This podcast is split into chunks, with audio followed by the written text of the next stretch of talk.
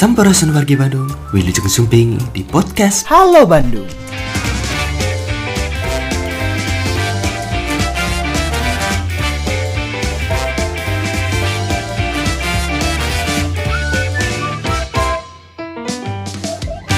Meskipun pandemi Covid-19 belum juga berakhir, Pemerintah Kota Bandung terus mematangkan pelaksanaan pembelajaran tatap muka untuk tahun ajaran baru 2021. Lantas, seperti apa mekanisme penerapan protokol kesehatan pelaksanaan pembelajaran tatap muka di tengah pandemi Covid-19? Mari kita dengarkan bersama penjelasan dari Bapak Bambang Aryanto selaku Kepala Bidang Pembinaan dan Pengembangan SD pada Dinas Pendidikan Kota Bandung, tentunya hanya di podcast Halo Bandung.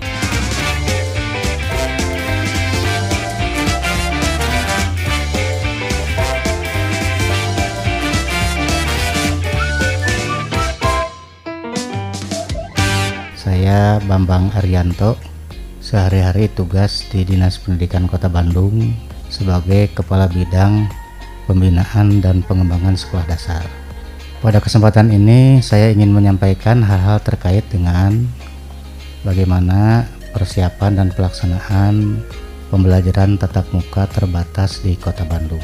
Saya ingin menyampaikan terlebih dahulu dari hulunya dulu sampai ke hilir nanti. Dari hulunya, sebagaimana kita ketahui bahwa PTM terbatas ini sudah dikeluarkan oleh pemerintah pusat melalui SKB 4 Menteri. Jadi ada Menteri Pendidikan, Menteri Kesehatan, Menteri Agama, dan Inmendagri ya. Di situ kesimpulannya kebijakan bagaimana pemerintah daerah harus mengkaji penyebaran Covid di daerahnya masing-masing serta harus mempersiapkan segala sesuatunya terkait dengan hal-hal pembelajaran tatap muka terbatas. Merespon hal itu, tentu pemerintah Kota Bandung melalui dinas instansi terkait di bawah koordinasi Ketua Harian Satgas Covid-19 Kota Bandung yang dalam hal ini Pak Sekda telah mengkoordinasikan berbagai persiapan. Apa yang telah dilakukan oleh kami diantaranya melakukan FGD dengan berbagai stakeholder di Kota Bandung itu di bulan Maret. Pemerhati pendidikan di Kota Bandung semua diundang, ada kurang lebih 60 komponen yang diundang, dan pada saat FGD itu 100% mengusulkan kepada Pemkot Bandung bahwa Pemkot Bandung agar segera melaksanakan PTM terbatas di Kota Bandung. Nah, kemudian kami pun tidak selesai di situ, melakukan survei, Dinas Pendidikan melakukan survei ke orang tua di Kota Bandung. Ternyata survei yang dilakukan kali ini berbeda dengan survei pada bulan Desember ya, menjelang semester yang kedua ini. Di Desember itu hasil survei menyatakan bahwa hanya kurang lebih 43% orang tua yang ingin PTM, sisanya ingin PJJ. Nah sekarang dirilis survei kemarin di bulan kemarin itu hampir di angka 91% orang tua menghendaki PTM di Kota Bandung ya, dari berbagai jenjang. Artinya ada perkembangan ekspektasi atau harapan dari orang tua agar anak-anaknya PTM. Itu yang kedua, latar belakang yang kedua. Kemudian yang ketiga, tentu saja pemerintah Kota Bandung bersama dengan dinas instansi terkait, dinas pendidikan khususnya dan dinas kesehatan melakukan sosialisasi kepada seluruh satuan pendidikan yang ada di Kota Bandung dari TK sampai SMA sesuai dengan kewenangan masing-masing. Nah, sosialisasi disampaikan berjenjang dari kita kepada semua satuan pendidikan, dari satuan pendidikan kepada seluruh orang tua siswa dan kepada siswa. Nah, setelah itu kemudian kita wajibkan semua satuan pendidikan di Kota Bandung mengisi apa yang namanya daftar periksa yang ada di aplikasi Dapodik dan Simdik. Dapodik milik Kemdikbud, Simdik milik Pemerintah Kota Bandung, dalam hal ini Dinas Pendidikan Kota Bandung. Nah, ada sejumlah 3.523 satuan pendidikan yang menyatakan siap yang ada di Kota Bandung berdasarkan hasil isian terhadap aplikasi Dapodik tadi. Nah, apa saja isi daftar periksa itu? Daftar periksa itu terdiri atas bagaimana kesiapan sarana prasarana prokes penunjang pembelajaran ketika sekolah itu akan membuka PTM. Bagaimana desain pembelajarannya yang direncanakan, berapa orang tua yang mengizinkan, kemudian berapa siswa yang siap PTM. Jadi semuanya itu ada kurang lebih 30 item yang mesti diisi kalau diisi dengan standar ya, kalau sekolah itu akan menyatakan siap. Dari 3.523 sekolah itu, ternyata dari hasil filterisasi secara aplikasi hanya ada 654 satuan pendidikan yang dinyatakan layak berdasarkan aplikasi.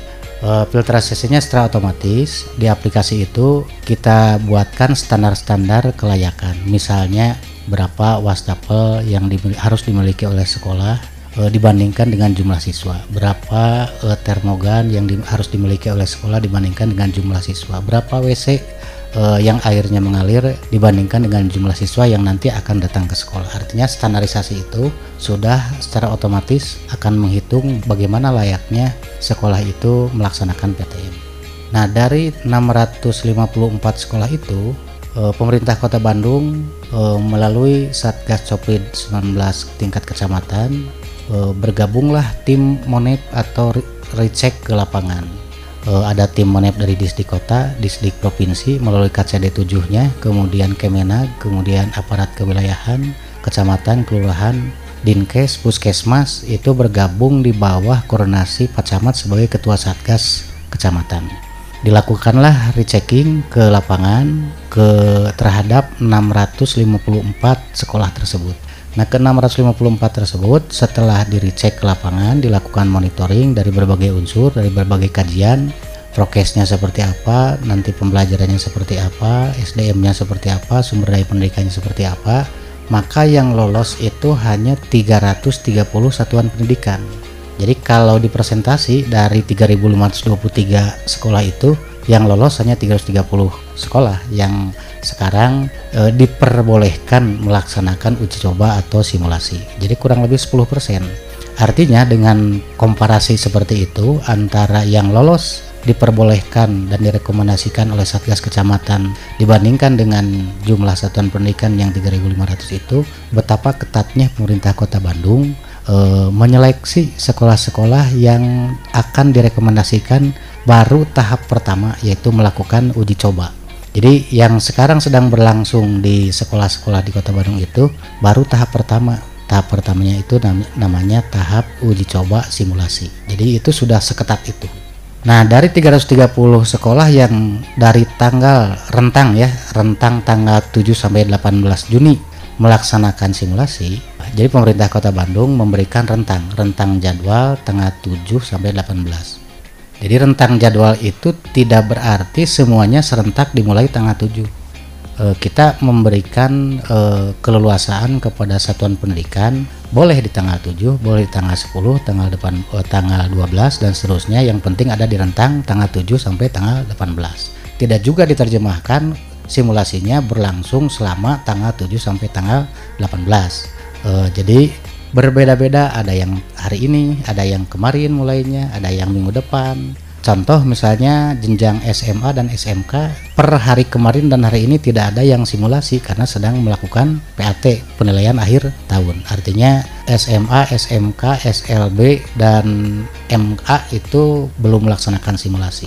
Demikian juga jenjang PAUD, kemudian SD dan SMP termasuk MTS yang di bawah Kemenag. Itu dari 330 yang sudah direkomendasikan untuk boleh melaksanakan uji coba, itu pun tidak serentak melaksanakan.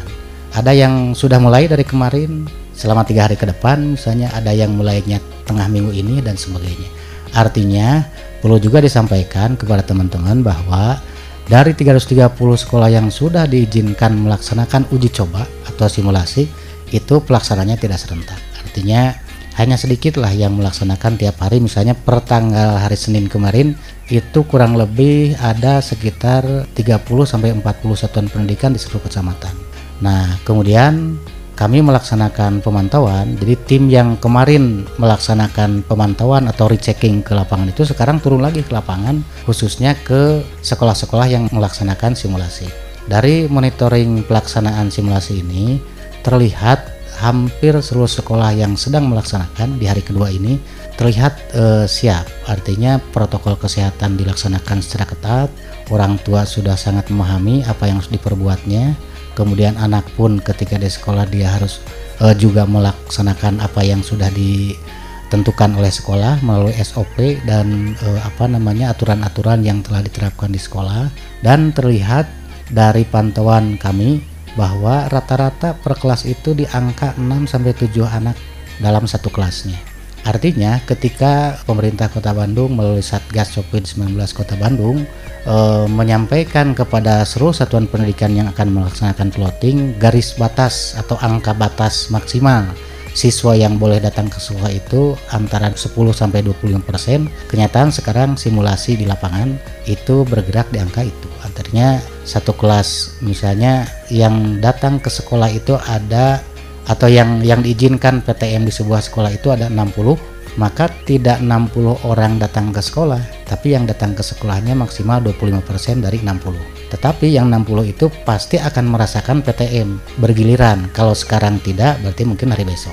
Misalnya sekarang 10 anak yang ke sekolah, besok 10 anak, dan seterusnya. Yang 10 anak pun terbagi ke dalam 2 kelas. Jadi dalam satu kelas rata-rata 5. Sehingga perlu juga dijelaskan kepada teman-teman bahwa dari angka yang diizinkan oleh orang tua melaksanakan PTM itu, ternyata di dalam sekolah itu dibagi-bagi lagi, dikelompok-kelompok lagi.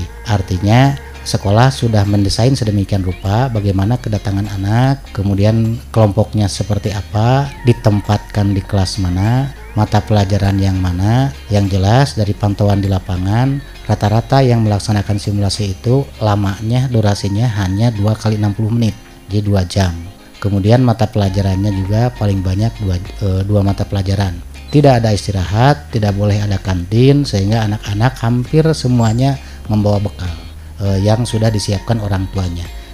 Artinya orang tua pun sudah paham ketika anak-anaknya akan datang ke sekolah, mereka sudah membekali anaknya dengan makanan yang bergizi, kemudian alat penunjang prokesnya, hand sanitizer, kemudian masker dan sebagainya, dan siap antar jemput gitu ya. Ada juga sekolah-sekolah yang untuk sementara uji coba ini mengizinkan anak-anaknya yang rumahnya dekat dengan sekolah sehingga cukup dengan berjalan kaki. Ini untuk antisipasi jangan sampai ada anak yang naik angkot misalnya, untuk sementara ini untuk uji coba.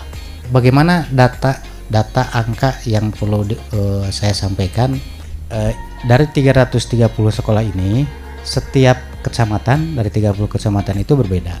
Ada yang jumlahnya 11 dalam satu kecamatan, ada yang 9, ada yang 8, ada yang 7, ada yang 18, macam-macam lah ini datanya.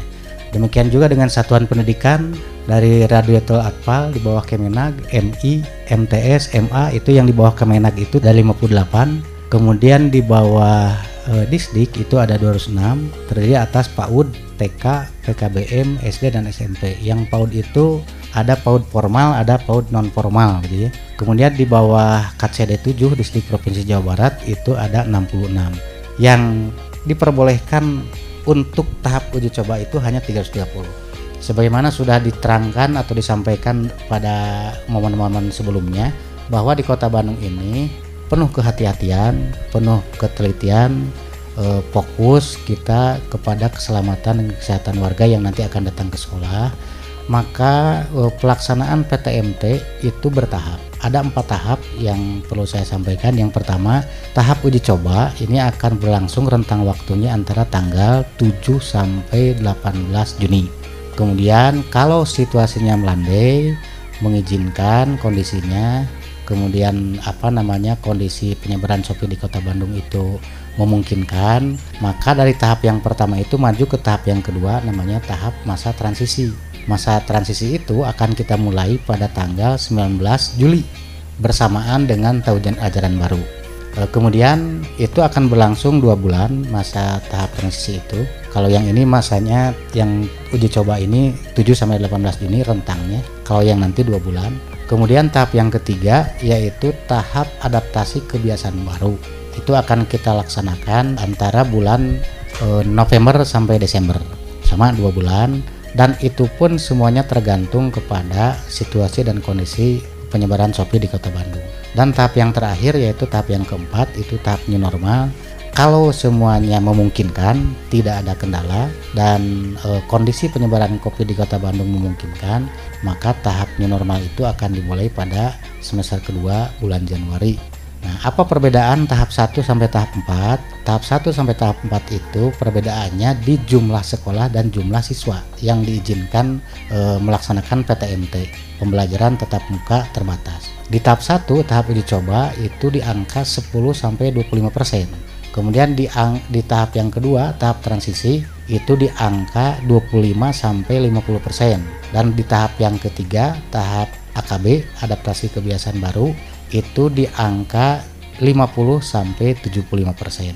Dan di tahap new normal, yang tahap terakhir, dengan syarat bahwa di Kota Bandung sudah memungkinkan, maka itu di angka 100%. Nah, tentu saja Bapak Ibu, perlu juga disampaikan bahwa informasi dari Dinkes, nanti mungkin Bu Dr. Ahyani yang lebih kompeten menerangkan, hanya saya mendapatkan data per tanggal 23 ya. Nah, ini ada perkembangan zonasi level kewaspadaan tingkat RT di Kota Bandung. Ini ada perkembangan per tanggal 10 sampai 16 Mei, kemudian 17 sampai 23 Mei. Ini berbasis RT. Kalau berbasis RT, berdasarkan Inmendagri nomor 11 tahun 2021, ada leveling RT. Leveling RT itu yang merah, level RT yang dianggap merah itu ketika ada rumah atau yang terpapar di RT itu lebih dari 5. Nah, kemudian yang oranye itu antara 1 sampai 3 rumah yang terpapar di RT itu. Kemudian hijau berarti 0. Nah, dari kajian Inmendagri 11 2021 level kewaspadaan RT itu per tanggal 10 sampai 16 Mei yang hijau di Kota Bandung ada 9.465 RT atau 94,17%. Yang kuning itu ada 574 RT atau 5,71. Yang oranye itu ada 11 RT atau 0,11. Yang merah hanya ada 1 RT, itu periode 10 Mei sampai 16 Mei. Nah, kemudian periode 17 sampai 23 Mei itu yang hijau naik lagi menjadi 94,41, artinya ada 9.469 RT yang asalnya 94,17. Yang oranye itu naik menjadi 548 atau naik 5,45%. Yang merah asalnya 1 RT menjadi 0. Nah, ini perkembangan sampai tanggal 23 Mei. Kemudian ada lagi perkembangan sampai tanggal 30 Mei kemarin. Nah, per tanggal ini periodenya 24 Mei sampai 30 Mei. Kalau tadi 17 sampai 23 Mei, sekarang 24 sampai 30 Mei. Yang hijau itu bertambah 4 RT. Artinya nambah 2,65. Kemudian nama jumlahnya 31 RT ya. Kemudian yang kuning, nama jumlah yang kuning itu menjadi 120 atau menjadi 79,sekian%. Artinya sampai tanggal 30 Mei itu ada perkembangan semakin baik di Kota Bandung. Nah, sampai tengah sekarang saya belum mendapatkan lagi. Nah, juga diinformasikan bahwa dengan data dari RT tersebut memang tentu saja kita harus terus waspada, jangan lengah. Itu kabar yang cukup baik, tetapi tentu semua masyarakat di Kota Bandung harus betul-betul sangat waspada, sangat memperhatikan bagaimana prokes dijalankan, terutama bagi sekolah-sekolah yang sudah diperbolehkan melaksanakan uji coba atau simulasi PTM terbatas ini. Perlu saya sampaikan bahwa Kota Bandung melaksanakan uji coba ini penuh kehati-hatian, penuh keseriusan. Kita strike tanpa kompromi. Kalau sekolah yang belum siap belum kita izinkan. Kita tidak melihat sekolah yang bagus, tidak melihat sekolah yang favorit, tapi kesiapan dan keberfungsian sarana prokes yang ada di sekolah yang siap melindungi warga sekolah yang akan datang. Kemudian jumlah juga sangat ketat. Perilaku PHBS di sekolah harus diterapkan dengan sebaik-baiknya, karena dengan instrumen-instrumen itu maka diharapkan oleh kita semua PTM berjalan dengan baik. Kemudian semua warga sekolah terlindungi, nyaman, aman, dan berangkat dan pulang sekolah tidak merasa takut. Tentu yang terakhir perlu saya sampaikan bahwa memang keluhan orang tua selama 1,5 tahun melaksanakan PJJ ini sungguh sangat perlu kita akomodir, di mana hampir 91% orang tua sangat menginginkan PTM.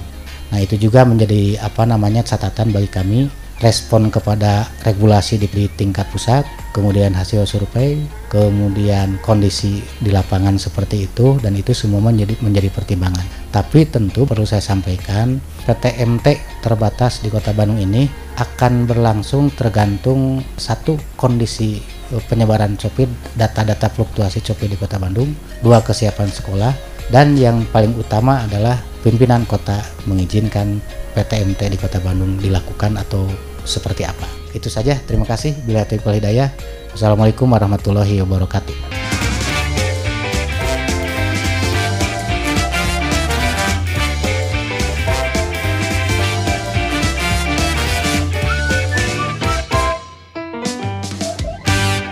Yang disampaikan Bapak Bambang Aryanto selaku Kepala Bidang Pembinaan dan Pengembangan SD pada Dinas Pendidikan Kota Bandung bahwa pelaksanaan pembelajaran tatap muka akan dilakukan secara terbatas, yaitu hanya 25% dari total kapasitas ruangan. Pembelajaran tatap muka secara terbatas ini baru akan dilaksanakan dengan mempertimbangkan kasus penyebaran COVID-19 di Kota Bandung dan kesiapan setiap sekolah. Ingat, dimanapun dan kapanpun kita berada, tetap terapkan 5M, memakai masker, mencuci tangan, menjaga jarak, menjauhi kerumunan, dan mengurangi mobilitas.